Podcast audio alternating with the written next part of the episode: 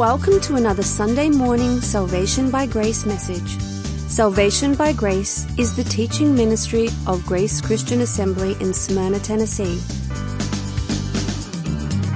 We are currently engaged in a verse by verse exposition through the Apostle Paul's letter to the Romans. So grab your Bible and join the congregation of GCA along with our teaching pastor, Jim McClarty.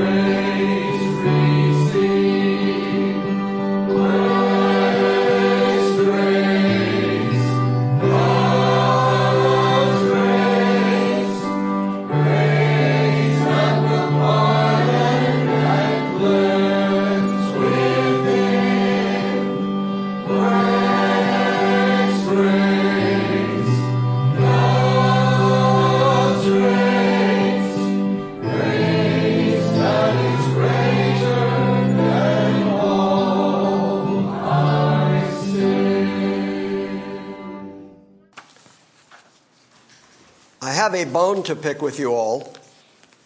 I was listening to last week's message, and at one point, I was trying to make a podiatry joke. I used the word pediatric, and not a one of you pointed it out to me, called me out, and said, Are you saying you have little baby feet? No one said anything. Jim, you're not making a baby joke. So, do you like the Bible? Yes. Because you're going to hear a lot of Bible this morning. Are you sick and tired of hearing me talk about Israel? No. Because you're going to hear a lot about Israel this morning. Why? Because, well, Paul's still talking about Israel this morning.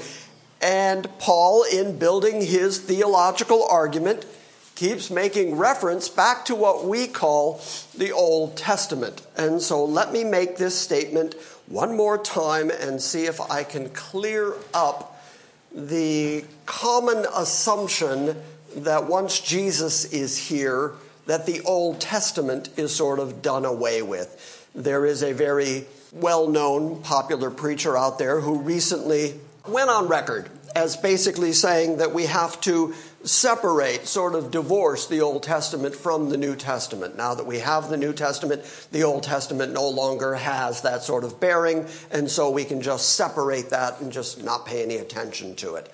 Uh, you will notice, and you're really going to get a big dose of it this morning, that Paul's theology is all based in the Old Testament. Paul's theology does say over and over again that the new covenant has replaced the old covenant. That old covenant is the law that was given to Israel at Mount Sinai. And that covenant and that event and Mount Sinai and God's dealings with Israel are all recorded in the Old Testament. But even though the law is no longer the way that people can accomplish righteousness. We've seen that now a couple of weeks in a row where Paul has said that Christ is the end of righteousness by the law. That's no longer the way that you get righteousness. But that doesn't mean that the entirety of the Old Testament is done away with, because there are a whole lot of promises in the Old Testament that are still unfulfilled, that still have to be completely satisfied.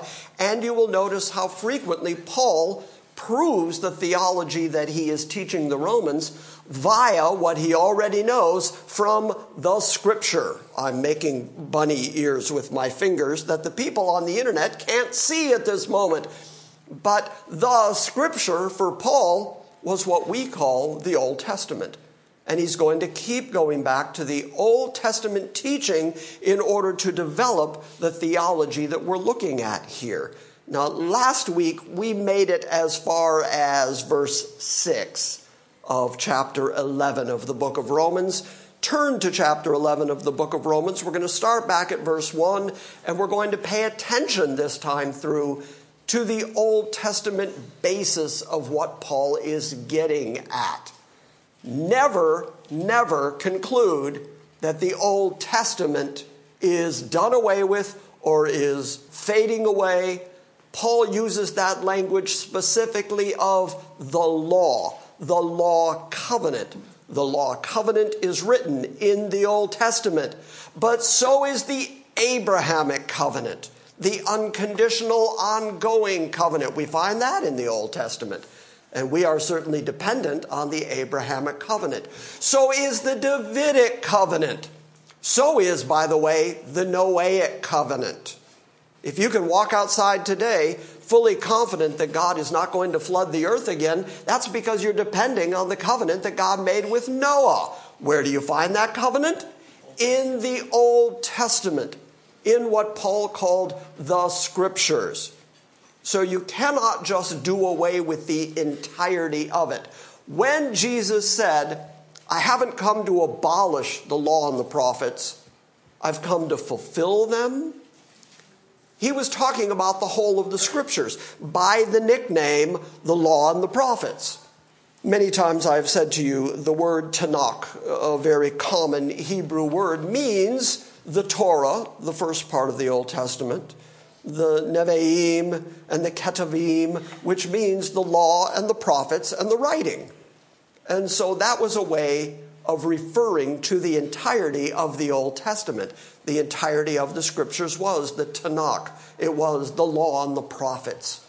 And so when Jesus said he came to fulfill the law and the prophets, He's not abolishing them. He's not doing away with them. He is satisfying them.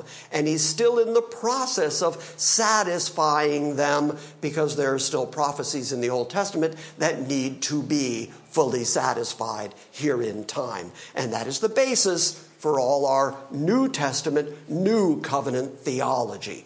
Does that make sense? Yes, sir. Okay. Did I use the word pediatric anywhere in that explanation? Okay, I just want to be clear about that. Romans chapter 11, verse 1 says, I say then, God has not rejected his people, has he? Boy, you better be really, really happy that the answer is no. Because we consider ourselves to be God's people. But in the context of what Paul is discussing at this moment in the letter to the Romans, he's talking about national Israel. And now that Gentiles are beginning to come to faith in Christ, what we're going to see later in this chapter is that apparently some of the Gentiles were saying, well, yes, we've been brought to Christ because he has completely written off Israel. And his question here then is I say then, has God actually rejected his people Israel? And his answer is, may it never be. No, nada, goose egg. Don't even think it. Don't even pretend it. He's saying it emphatically. There's no way that you can state that God has completely done away with or rejected Israel. Now, where does Paul get that thinking? Is he just making it up? Is he just post Christ saying, Well, I can't imagine that he would do such a thing. No, he's actually saying exactly what the scripture has already said over and over and over again about God's relationship with Israel. All Paul is saying is exactly what the Bible has already said. Why don't you show that to us, Jim? Okay, I will starting in Jeremiah 31, after the new covenant has been laid out. Starting in verse 35, thus says the Lord, who gives the sun for light by day, and a fixed order of the moon and the stars for light by night, who stirs up the sea so that its waves roar. The Lord of hosts is his name. He says this, verse 36 If this fixed order, sun, moon, stars, waves, if that fixed order departs from me, declares the Lord, then the offspring of Israel will also cease from being a nation before me forever. Thus says the Lord If the heavens above can be measured, and if the foundations of the earth can be searched out below, then I will also cast off all the offspring of Israel for everything that they have done declares the Lord. Where is Paul getting his thinking? He's saying what the scripture has already said. God himself has already declared Israel will always be not just a people group, but a nation before me forever. So when somebody says, well, then, can God cast off Israel? He has the sure word of God to stand on in saying, no.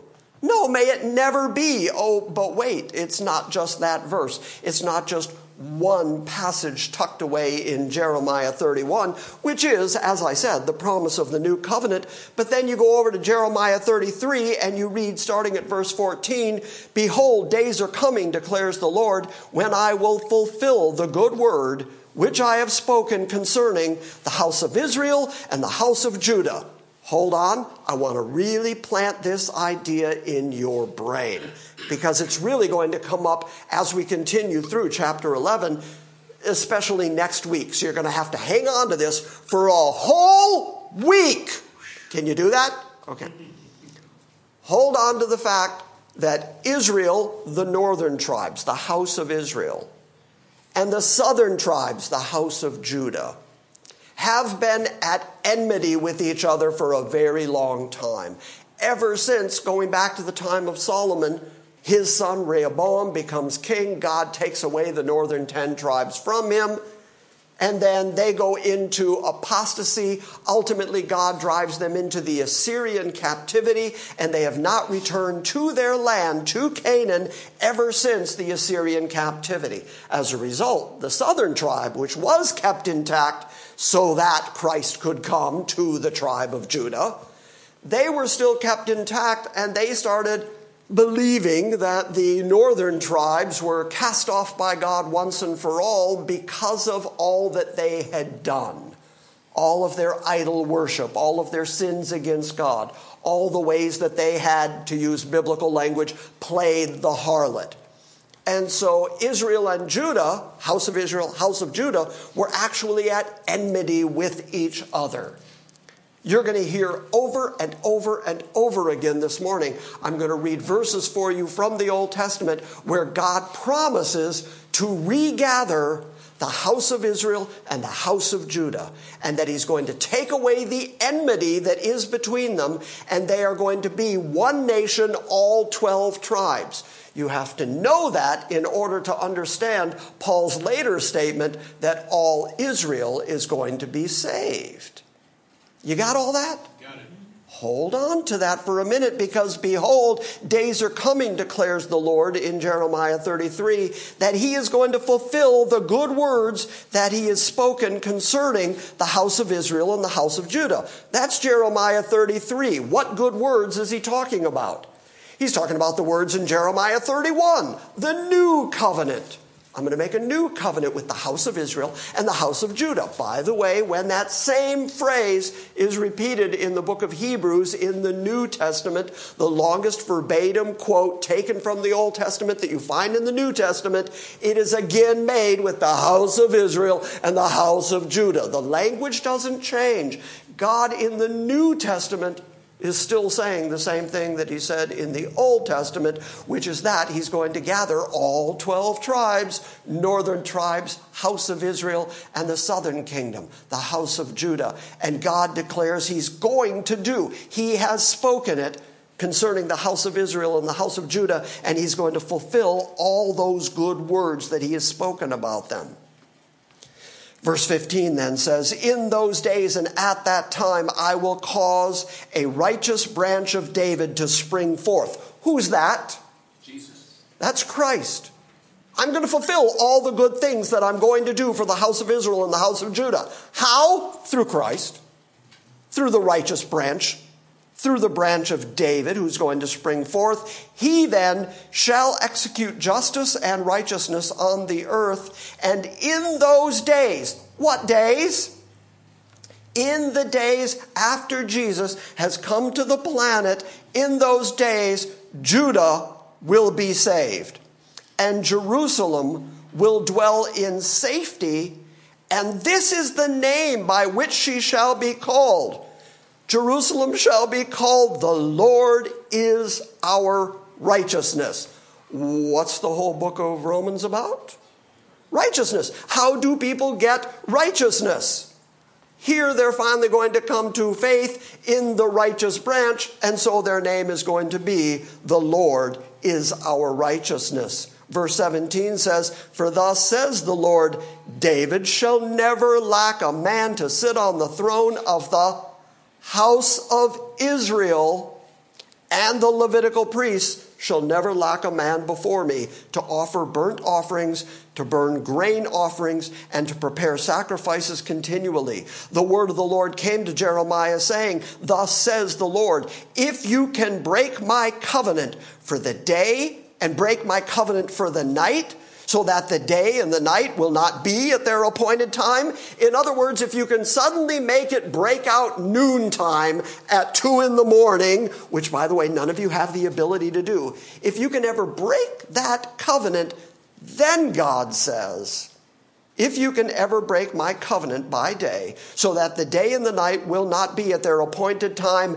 then my covenant may also be broken with David, my servant, so that he will not have a son to reign on his throne. Is it worth pointing out for a moment that David's throne is not in heaven? David never ruled from heaven. David ruled on planet Earth over the collective 12 tribes of Israel. So every time you hear about the throne of David and the son of David ruling on David's throne, that's always the promise that Christ is going to one day reign over the collective 12 tribes of Israel.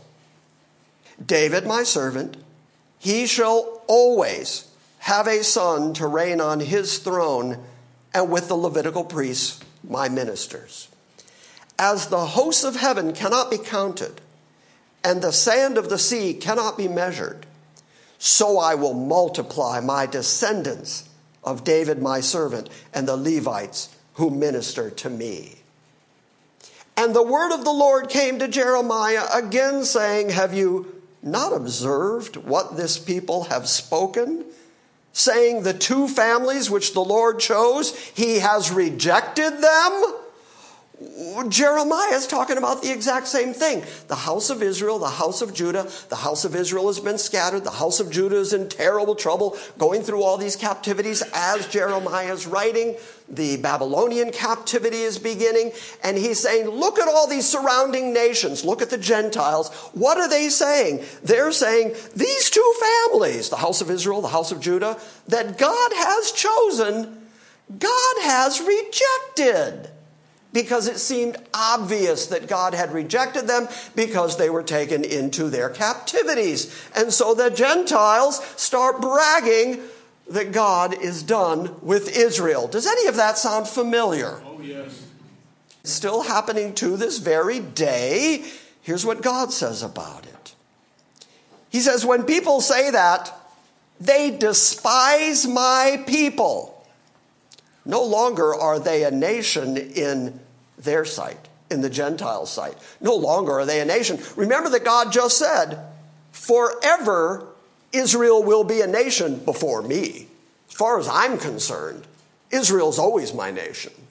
But the Gentiles are going to say that Israel is no longer the nation of God, that God has rejected them and cast them off. Thus says the Lord, if my covenant for the day and the night will not stand, and the fixed patterns of the heaven and the earth won't stand, I have not then established them.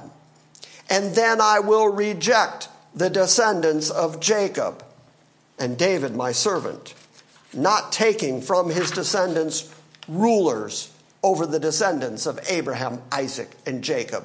But I will restore their fortunes and I will have mercy on them. Where did Paul get that no, never? No, God can't reject Israel because he's standing on the very Word of God. The Word of God has already declared that God is not going to abandon or reject Israel. You can go see it in 1 Samuel 12. All the people came to Samuel asking if they could have a king. And then God agrees with the people and says, All right, give them a king. They're going to get a ruinous king. They get King Saul. And then all the people, starting at 1 Samuel 12, verse 19, then all the people said to Samuel, Pray for your servants to the Lord your God so that we may not die, for we have added to all our sins this evil by asking for ourselves to have a king. So Samuel said to the people, Do not fear. You have committed all this evil. Yet do not turn aside from following the Lord, but serve the Lord with all your heart. You must not turn aside, for then you would go after futile things, which cannot profit or deliver you, because they are futile. For the Lord will not abandon his people. Why? Now we're going to get to the core of it. Why doesn't God abandon Israel? Not because of what Israel does or doesn't do, not because Israel keeps the law for righteousness. There's one reason why God will not abandon Israel, and it's right here. The Lord will not abandon his people on account of his great name, because the Lord has been pleased to make you a people for himself. This is all about God. This is all about God's glory. So, can you see then? When people would say, well, then has God rejected Israel? Well, then has God abandoned Israel? Paul, a Hebrew of the Hebrews, a Pharisee, one who knows the scripture inside and out, would say, now what does the scripture say about that question? Wait, let's think about it. The scripture says, no, no way, don't even think about it, don't even pretend it. So, of course, Paul would say that very same thing. No, God, for his own great name, for his own reputation's sake, chose to make Israel a people for his own good pleasure. He's not going to turn his back on his own good pleasure.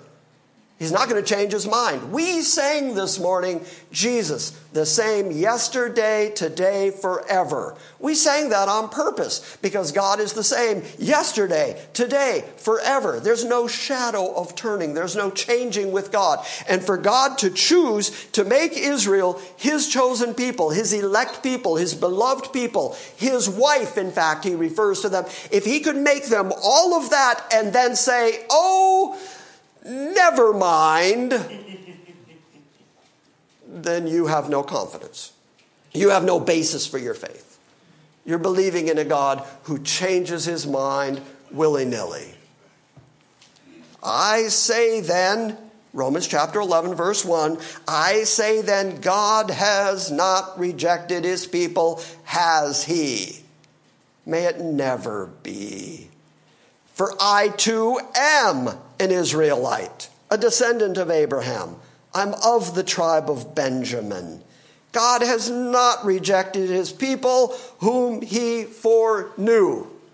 Last week, I camped on that for a moment because theologically, you ought to be really, really happy that that's the way God has presented himself as being.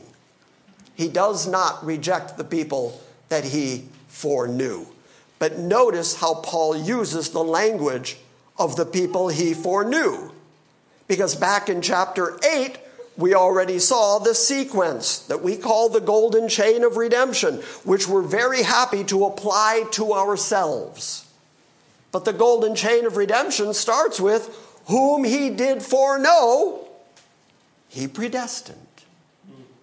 Furthermore, those that he predestined, he called, and he justified and he glorified. And it all starts with the people whom he foreknew.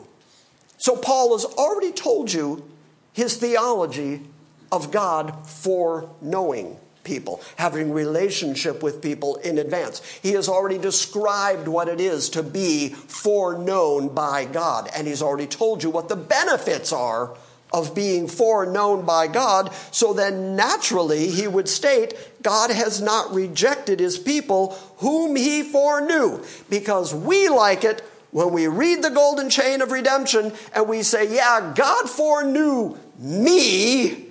It's all about me. But he uses that same language after he's developed the same theology, that language of foreknowing resulting in glorification and then he took that same language and applied it to Israel. After stating that God has not rejected Israel, he then states that Israel is foreknown by God. And because they're foreknown by God, he cannot reject them. And you better be really happy that that's the way it is because, again, you don't want a God who can say, I'm in relationship with you. I have ever loved you with an everlasting love. I have drawn you to myself. Oh, wait. Oh, oh, you did that? Oh, I didn't know you were going to do that. Oh, never mind. You don't want a God like that. Instead, you want a God who is consistent with you. So then, who are you to say that God can't be that same consistent with Israel? Amen especially as often as it's been stated in the Old and New Testament, that that's exactly what God is like with Israel. Are you sick of hearing me say Israel yet? No. Because I'm nowhere near finished saying Israel. But either is Paul. God has not rejected his people whom he foreknew. And then he's going to go right to the scripture. Or do you not know what the scripture says? Says, as some word like that. Don't you know what the scripture says? That's the question I want to ask people all the time. Because I do hear people occasionally say, well, you know, God's done with Israel. It's, it's, all about us now. It's all about the church. And it's all, it's all new covenanty now. And so he's, he's completely done with Israel because they didn't keep the law. They chased after their foreign gods. He's finished with Israel. And my question for them always is do you not know what the scripture says? Because we just read some scripture where God said, nation before me forever. Where God Himself, who made sun, moon, stars, and waves, said, if that fixed order is ever changed, then you can say that I've gotten rid of Israel. I mean, God has already laid his creation on the line as the evidence and proof positive of the continuity of his love and commitment to Israel. And then wormy little people come along and say silly stuff. I had to edit myself right there. And say silly stuff like, God is done with Israel. And I have to say, don't you know the scripture? It's clear that they don't. The only way that you can make that statement is if you don't know your Bible. That's the only way you can get away with it. You can say it, but it's just evidence. You don't really know the Bible. Do you not know what the scripture says? In the passage about Elijah, how he pleads with God against Israel, saying, Lord, they have killed thy prophets, and they have torn down thine altars, and I alone am left and they are seeking my life. This is when Elijah, as we mentioned last week, was running from Ahab and Jezebel, and he thought it was down to him. If Ahab and Jezebel ever catch up with me, they're trying to kill me, and if they get to me, it's over, God. There, there's no more believers in Israel. I'm it. But what is the divine response to him? God said to him, I have kept for myself 7,000 men who have not bowed the knee to Baal. Notice that God takes credit for that. He did not say, There are 7,000 really good, really faithful ones who have not bowed the knee to Baal. He said, I kept for myself. I kept them. I protected them. I hedged them about. I made sure that they didn't go chasing after Baal or after their foreign gods. I have kept for myself 7,000 men who have not bowed the knee to Baal. So Paul then says, in this same way, then, there has also come to be at this present time a remnant according to God's election. The very fact that God would say, I've kept some for myself, means that it's God doing it. It's God's electing grace that's doing it. It's God's choice, it's God's good pleasure that is doing it. So Paul says there is still a remnant in Israel, and his evidence that there is still a remnant in Israel is himself. He's like, wait, wait, wait. If God has utterly abandoned Israel, how come I, an Israelite, am out here preaching Christ? How come I'm believing if God has abandoned Israel? And of course, later he's going to talk about uh, the proof of the resurrection and say that there's 500 who have witnessed Jesus. Go and check with them. You go and look at Pentecost, and you find 3,000 believers who were converted at Pentecost, and 5,000 soon after that. There's 8,000 right there, 8,500 that you can point at in the New Testament and say, those are all believers who are all Jews, who are all Israelites. Therefore, God cannot be said to have completely abandoned Israel. In the same way, then, there has also come to be at this present time a remnant according to God's gracious election. But if it is by grace, now this is all part of his larger argument. He's been arguing all along that righteousness comes by faith, not by the works of the law.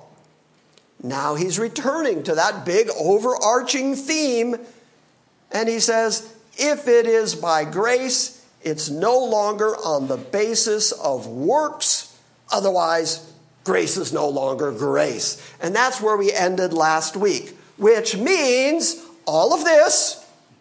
Introduction. That's exactly right. I'm just showing you, demonstrating to you Paul's dependence on the Old Testament for what he is saying about Israel. Because the scripture has already declared God's intention for Israel over and over and over again. If it's by grace, it's no longer on the basis of works, I said last week, if you take the basic definition of grace, we all know the common definition, which is unmerited favor. It just means that God has been kind to some people, has been good to some people in a way that they could not have possibly earned.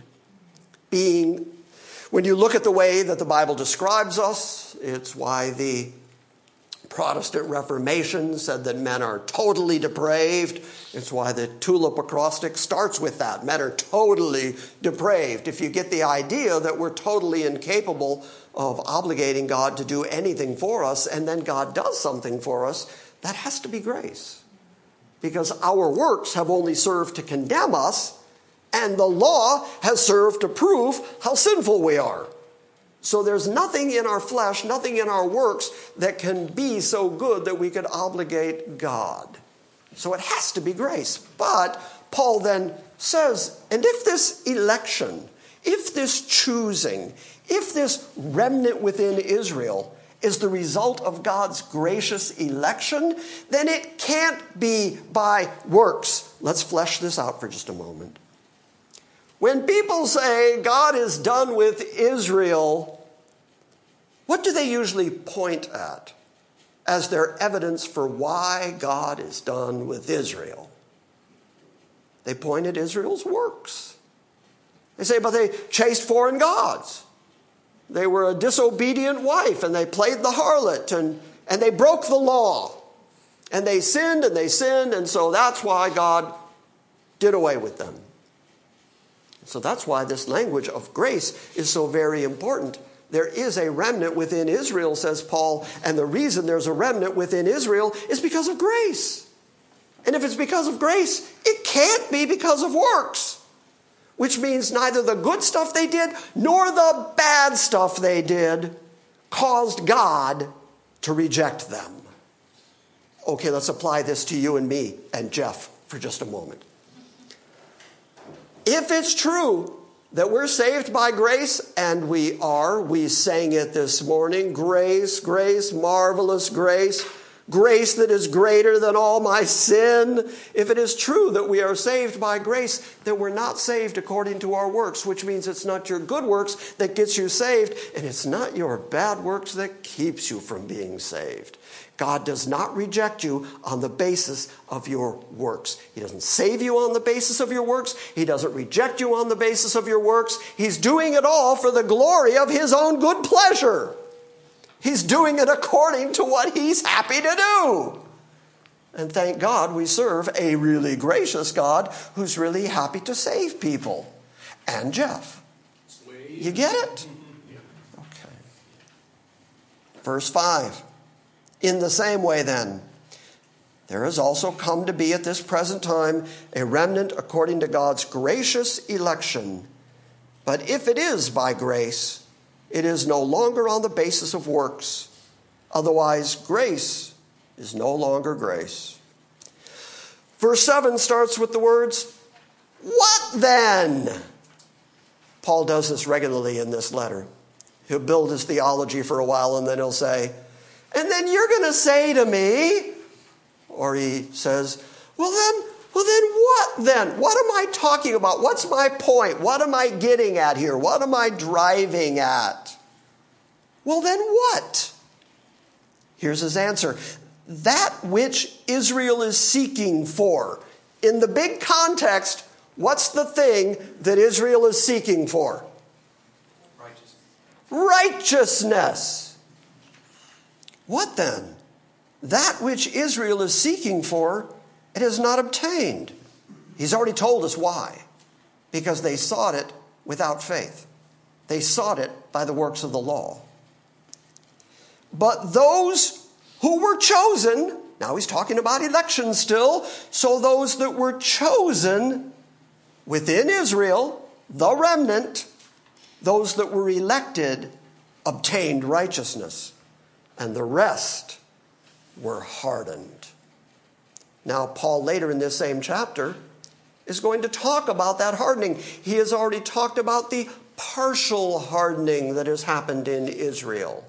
So he is giving God the credit for those Israelites who believe, who have come to Christ, and he's giving God credit for those Israelites who don't believe, and saying God has hardened them. A partial hardening has come on them. But he didn't just make that up, it came from the scripture. Verse 8 says, Just as it is written, God gave them a spirit of stupor, eyes that see not, and ears to hear not, down to this very day. He's quoting from Deuteronomy 29. Now, this is really interesting because this is when Israel was in the land of Moab. God had already made the covenant at Horeb, at Mount Sinai, and now for 40 years they've marched through the desert. At the end of 40 years, God repeats all the law back to them, and in the process of repeating it to them, also declares that they're not going to do it. And here's what God says about it. Deuteronomy 29, starting at verse 1, these are the words of the covenant which the Lord commanded Moses to make with the sons of Israel in the land of Moab, besides the covenant which he had made with them at Horeb. And Moses summoned all Israel and said to them, You have seen all that the Lord did before your eyes in the land of Egypt to Pharaoh and all his servants and all the land, the great trials which your eyes have seen, those great signs and wonders. Think about it for a moment. What had Israel actually seen? They saw God bring a whole series of plagues against their enemies. And then God said, Go out and borrow as much stuff as you can borrow from your Egyptian neighbors because you're leaving here tonight. And then he delivers them in the night, and God puts a pillar of cloud and a pillar of smoke between Israel and the armies of Egypt in order to give Israel enough time to go through the parted Red Sea and holding back the armies of Egypt so that they could get through. Then he lifted that cloud, and then the Egyptians tried to also go through the Red Sea, and God closed up the waves on them and drowned the enemies of Israel. Israel saw that. Even among the young ones who hadn't seen it, they had seen bread from heaven every day. Every day there was food just waiting for them on the ground. Food that knew how to keep a calendar because the food on the Sabbath didn't come. And if you gathered too much food for the Sabbath, the food would go moldy on you. Food that knew what day it was. Miracle food. And you know what else? Their shoes didn't wear out for 40 years, 40 years of wandering in the wilderness. The clothes they were wearing, their cloaks, their garments, didn't wear out for 40 years. They had seen all that. They had seen all that. That should have been enough attestation that God was for them. That should have been enough to bring them to faith in God. That should have been enough to give them the forward looking confidence that God was going to accomplish everything that God said He was going to accomplish. That should have been enough. Read the next verse. The next verse says, You've seen all those great signs and wonders, verse 4.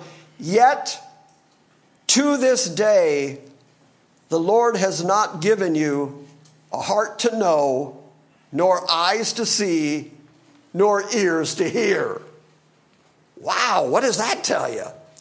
That tells you that even in the face of astounding miracles, if God doesn't give you the ability to understand it, you're not going to get it.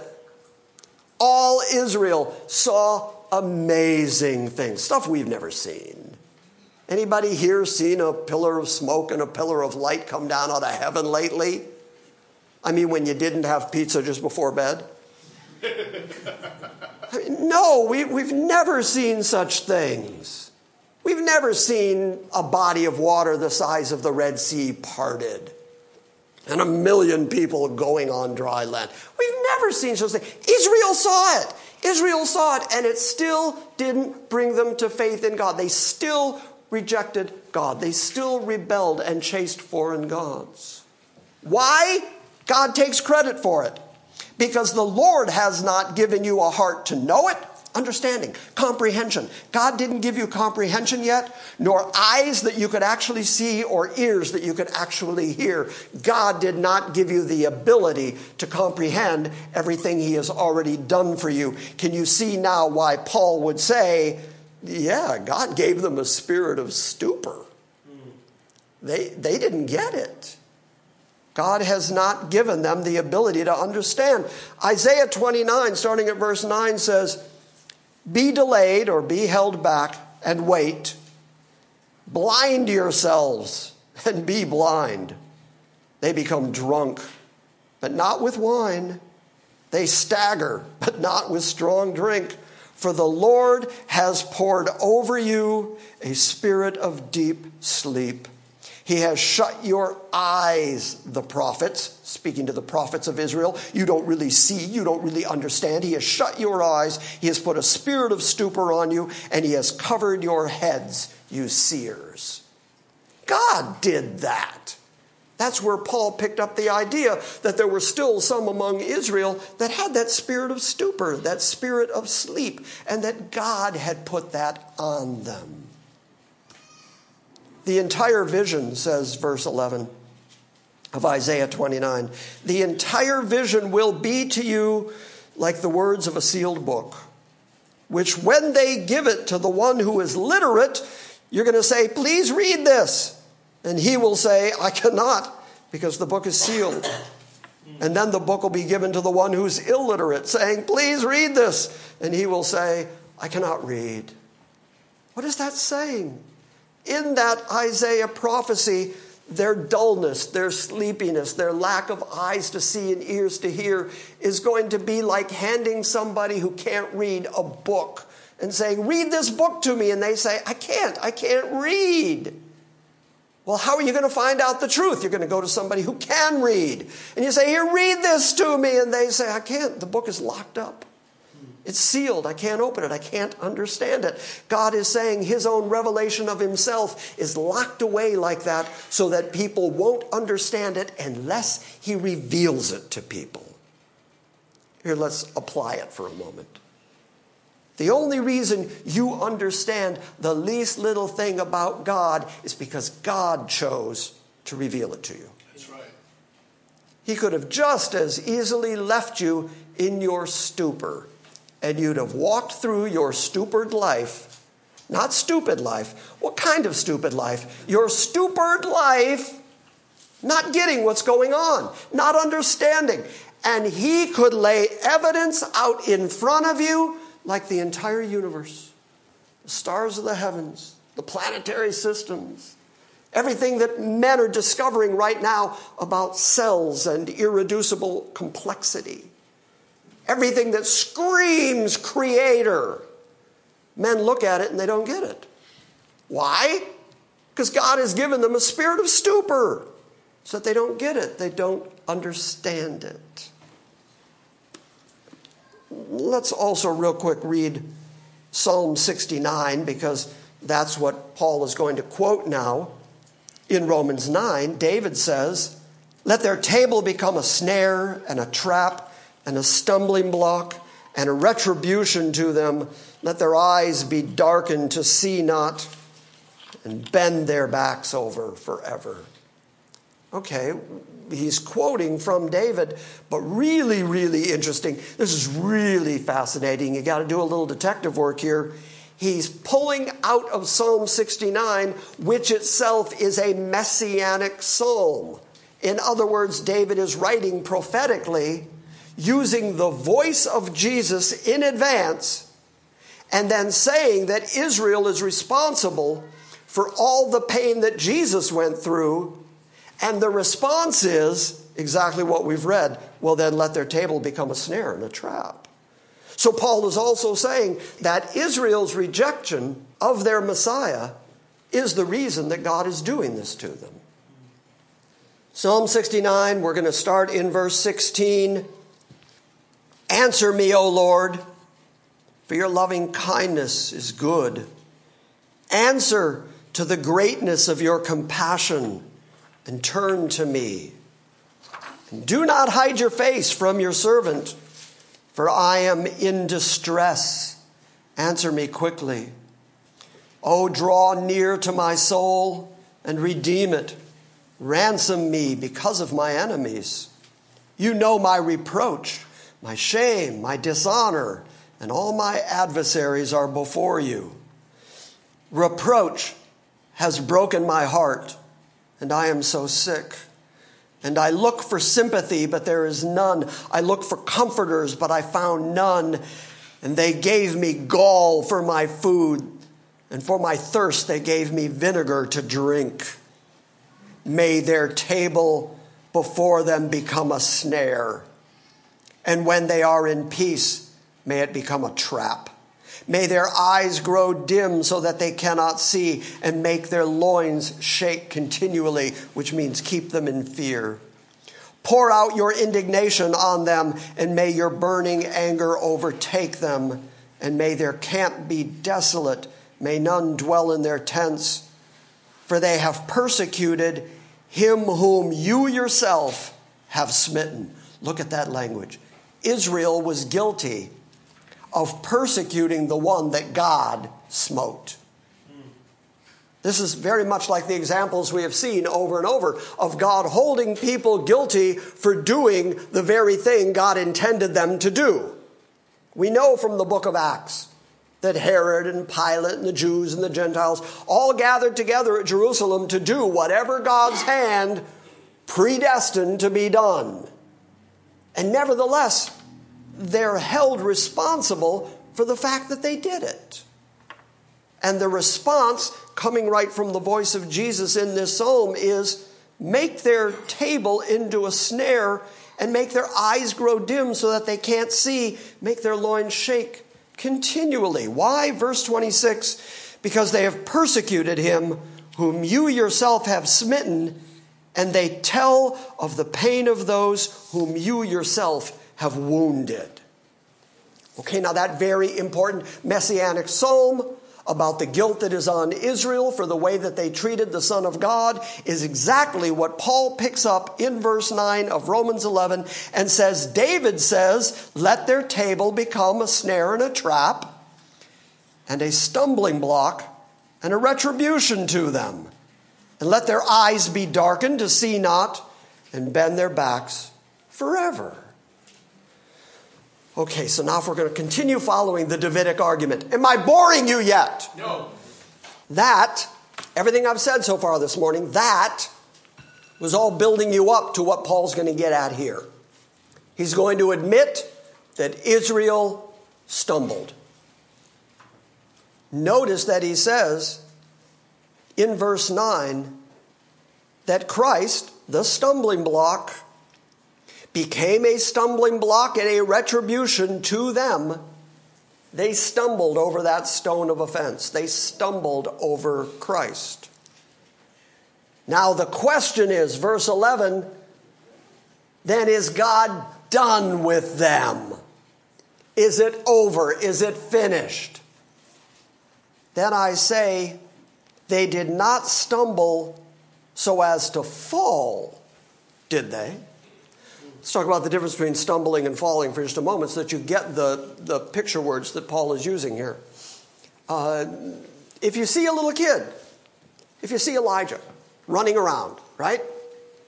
Happy, running, and he kind of trips up a little bit, but he catches himself, you think that's cute. You think, oh, oh he stumbled. Oh, a little stumble. That's, that's cute. If he stumbles and plummets to the ground, mom's going to come running. Maybe. Mom, mom, is she going to come running right away? Oh no, have you hurt yourself? Because that's a fall. If you're walking down the street and you see a guy, let's go with my age, walking down the street and uh, my shoe catches in a bit of the pavement and I stumble for a moment, you know how when people stumble over something, they always look back at it so that you know publicly that it's the sidewalk's fault and not theirs? So a guy's walking down the street and he, oh, and he stumbles, but he keeps going. You chuckle at it. In fact, when I described it just now, you chuckled at it. Because that's a stumble.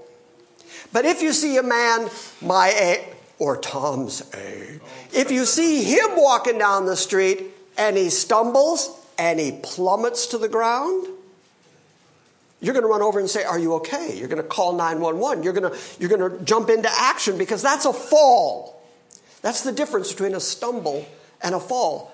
Paul's question is they stumbled, Israel stumbled over the stumbling block, but did they fall?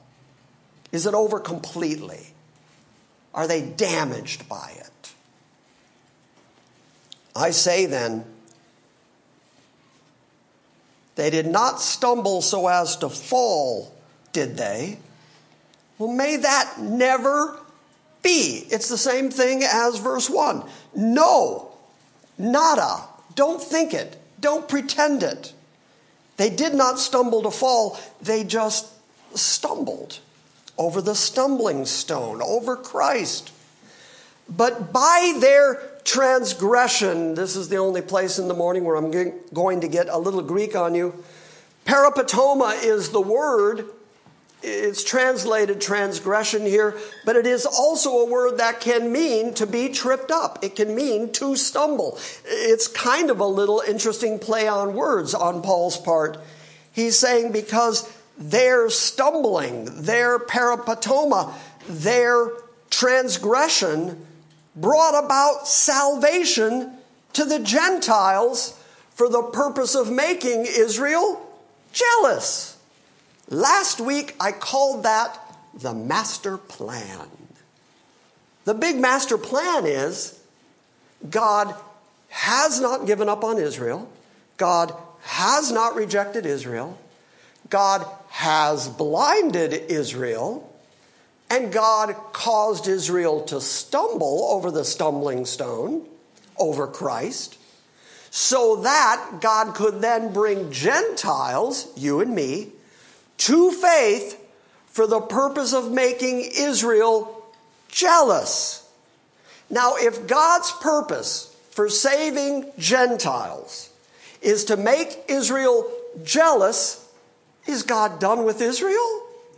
No, there's still an ongoing relationship and purpose with Israel, proven by the fact that he's saving Gentiles.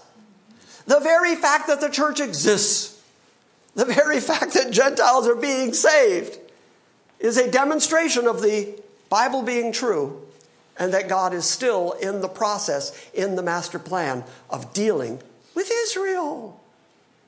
We get all high and mighty, we get all full of ourselves we start saying things like, well, yeah, God got to me and that's the know all and end all of the plan. He got to me and now he's done with Israel. No! The very fact that he got to you proves that he's still working on Israel. Do you get that? Mm-hmm. He's saving you because he's making Israel jealous. He's not done with Israel, he's still working on Israel. And so, Paul says, if by their transgression salvation has come to the Gentiles to make Israel jealous, and if that stumbling, if that transgression results in riches for the Gentiles, salvation is riches, by the way. Salvation is treasure. Amen. If in fact salvation coming to the Gentiles, that treasure is a result of the paraptoma, of the stumbling, of the transgression of Israel, well, then, how much more will their fulfillment be? Earlier, I said to you that Jesus said, I haven't come to destroy the law and the prophets. I haven't come to eradicate them utterly. I've come to fulfill them. Same idea here. How much more will the fulfillment of Israel be? What is the fulfillment of Israel? Remember, I told you you were going to hear a lot of scripture this morning? I've got about 10 minutes left. I'm going to talk really fast, and you're going to hear about the fulfillment of Israel. Because remember, Paul is dealing with the scripture. What does the scripture say? What do the prophets say? What are the promises that belong to Israel? That's Israel's fulfillment. Isaiah 11, starting at verse 11, says, Then it will happen on that day that the Lord will again recover a second time with his hand the remnant of his people who will remain from Assyria, from Egypt, Pathros, Cush, Elam, Shinar, Hamath, and from the islands of the sea. And he will lift up a standard for the nations, and he will assemble the banished ones of Israel, and will gather the dispersed of Judah from the four corners of the earth. That's fulfillment. You get some idea of that? Paul just said, if their stumble resulted in treasures for Gentiles, how much grander is it going to be when God does the fulfillment part? Isaiah 60, verse 18 Violence will not be heard again in your land, nor devastation or destruction within your borders. But you will call your walls salvation, you will call your gates praise. And no longer will you have the sun for a light by day, nor for brightness will the moon give its light but you will have the Lord for an everlasting light and your God for your glory. Your sun will no longer set, nor will your moon wane, for you will have the Lord as an everlasting light. By the way, that sounds a lot like the book of Revelation, doesn't it? Then all your people will be righteous. What's this whole thing about? It's all about righteousness. It's all about Israel gaining righteousness. The Lord is going to be their God and dwell among them and be the light for day and the light by night. And your people are going to be righteous. They will be called righteous. And then they will possess their land forever. The branch of my planting, the work of my hands, so that I may be glorified. How sure and definite is that promise? That's fulfillment. That's what Paul is saying is the fulfillment of Israel. Are you done now, Jim? Oh, not even starting. Jeremiah 23, starting at verse 3 Then I myself will gather the remnant of my flock out of all the countries where I have driven them, and I will bring them back to their pasture and they will be fruitful and multiply. I will also raise up shepherds over them, and they will tend them. And they will no longer be afraid, nor terrified, nor will any be missing, declares the Lord. Behold, days are coming, declares the Lord, when I will raise up for David a righteous branch. And he will reign as king and act wisely and do justice and righteousness in the land. In his day, in the day of that righteous branch, when Christ returns again, in his day, Judah will be saved and Israel will dwell securely. And this is his name by which he will be called the Lord our righteousness. Therefore, behold, the days are coming, declares the Lord, when they will no longer say, Israel has always said, when referring to God, they've always said, the Lord that brought us out of Egypt. Jeremiah says, they'll no longer say, as the Lord lives, who brought up the sons of Israel from the land of Egypt. But they will say, as the Lord lives, who brought up and led back the descendants of the household of Israel from the northland and from all the countries where I have driven them. And then they will live on their own soil. That's fulfillment. You getting a sense of this yet? Oh, you would, th- I've got to be done, right? I've got to be getting close. The clock is ticking. Oh, I'm not done. If you need to go get food and come back and sit down, I'll still be here reading. The point is, these promises are throughout the Old Testament. I have said over and over again the prophets speak with one voice, and that one voice says God is going to restore national Israel. Jeremiah 32, starting at verse 37 Behold, I will gather them out of all the lands to which I have driven them in my anger and in my wrath and in my great indignation. And I will bring them back to this place and make them dwell in safety. And they shall be my people, and I will be their God, and I will give them one heart and one way so that they may fear me always for their own good and for the good of their children after them. I will make an everlasting covenant with them that I will not turn away from them. I will do them good and I will put the fear of me in their hearts so that they will not turn away from me. That's fulfillment. You getting some idea what I'm saying? Ezekiel 36, starting at verse 24. I'm skipping over Jeremiah 33, 6 to 9. I've skipped over Ezekiel 34. We're going right to Ezekiel 36, starting at verse 24. I'm going to take you from the nations.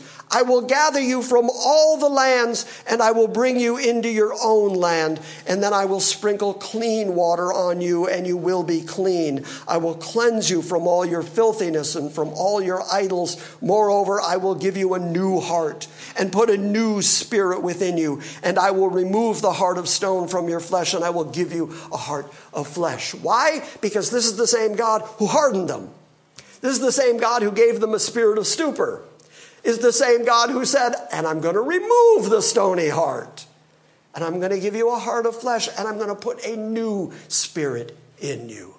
That's fulfillment.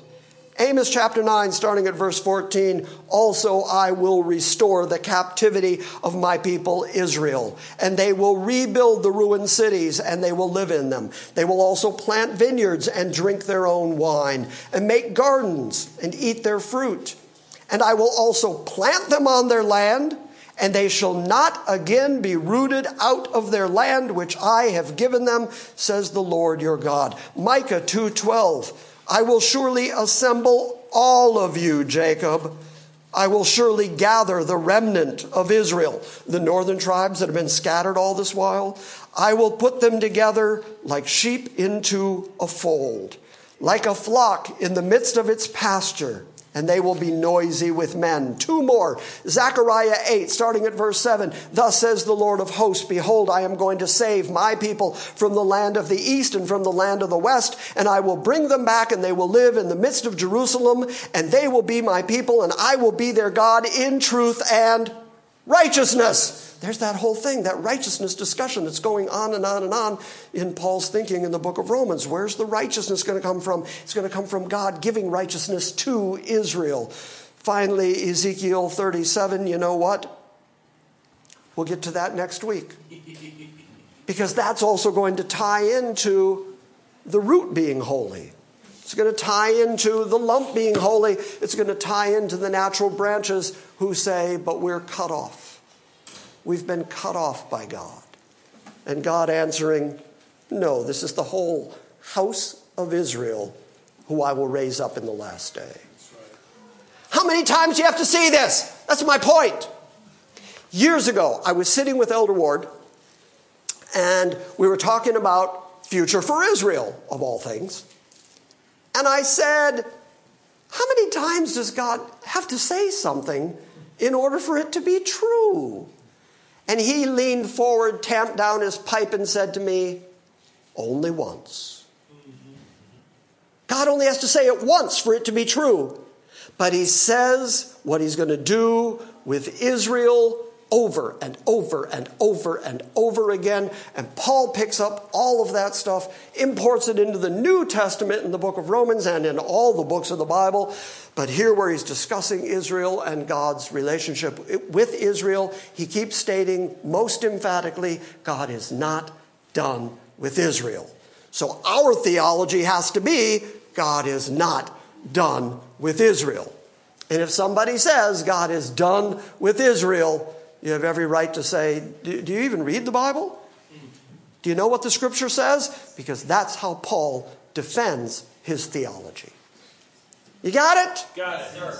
Okay, I am all talked out. My voice is leaving me now. So, you know what I'm thinking about doing? Go ahead, ask me. Ask uh, Jim. What are you thinking about doing? Yeah, uh, thanks for asking. I'll tell you. What I'm thinking about doing is we're in chapter 11 in Romans, and there's 16 chapters in the book of Romans. And uh, eventually, we're going to finish the book of Romans. Eventually, at some point in life, if Jesus doesn't come first. And this is our second time through the book of Romans. Plus, I've done the Israelology from Romans. So, this is actually on the website, my third pass through this information on Israel from Romans. And so I've been thinking, what should we do next?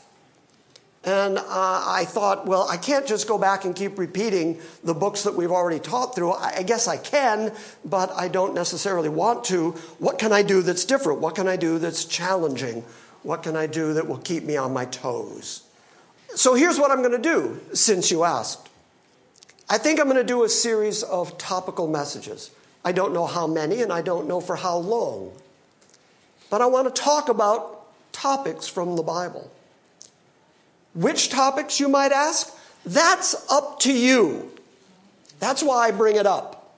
You've got between now and Romans 16 to ask what topics you'd like to have talked about. I mean, there are some that are very obvious. I am going to talk again about biblical new covenant giving. There, that's a good topic we can talk about. We may at some point talk law and grace again. So it's not going to be like the systematic theology series that I did, but it occurs to me that in 19 years of standing here, I've never really talked about evangelization. We might talk about that. So the floor is wide open to you in the room and you on the internet. Send me emails, and you in the room, send me emails. Don't come up and say something to me because I'm old and I'll forget. Send me an email saying, here are some things I think you ought to talk about. And then I'm going to go refer to that list week by week by week, and I'll talk about as many of those requests as we can talk about. And so tell me what you'd like to see us discuss in a topical way. And I don't know how many weeks, months, years that's going to take to do the topical series, but I think that's what we're going to do next. Okay? Okay. There, are you happy you asked? Okay, good. So, are there any questions about what you heard this morning? Yes, sir. There's an old phrase that maybe should be resurrected Judeo Christian.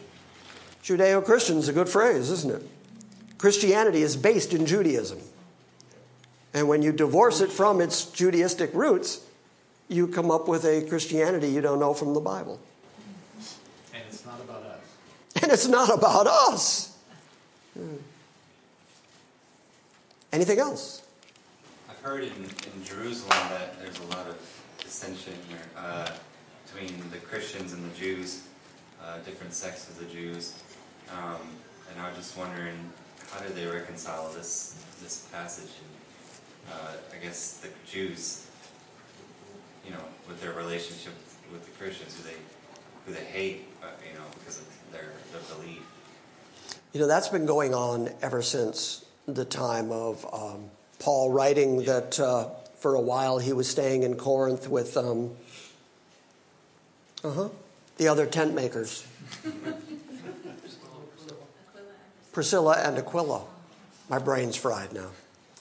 Because for a while, the emperor threw all the Jews out of Rome, and that's why Priscilla and Aquila were in Corinth and Paul stayed with them. And then later, when Paul writes to the Romans, as we're reading now, he says hi to Priscilla and Aquila because they've come back to Rome. Because the fight between the Jewish believers and the Jewish Christians in Rome became so big that the riots were happening in the streets, and ultimately they just had to be thrown out of Rome. And so the fact that there is still conflict going on in Jerusalem or anywhere else between Christian Jews and law keeping Jews that's been around for 2,000 years. And you say, how will it be resolved? It'll only be resolved when the Prince of Peace comes and resolves it. I mean, the Bible says they're going to say peace, peace, but there won't be any peace, not till He brings it. Mm-hmm. And remember, you're talking about people who are who have a spirit of slumber over them. So they're not going to get it. They're not going to understand it.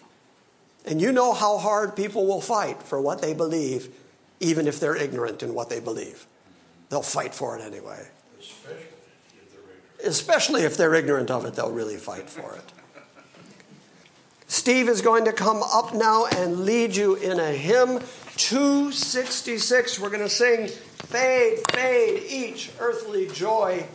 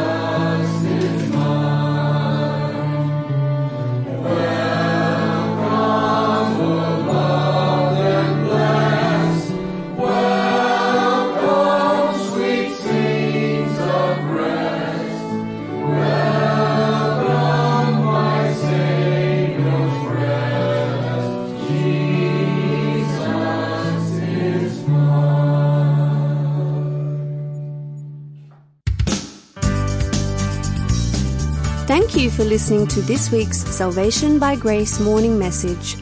We invite you to visit our website at salvationbygrace.org for weekly updates, books, Q&As, and our ever-expanding audio archive. Join us again next time as we delve into the Word of God and study His sovereign grace.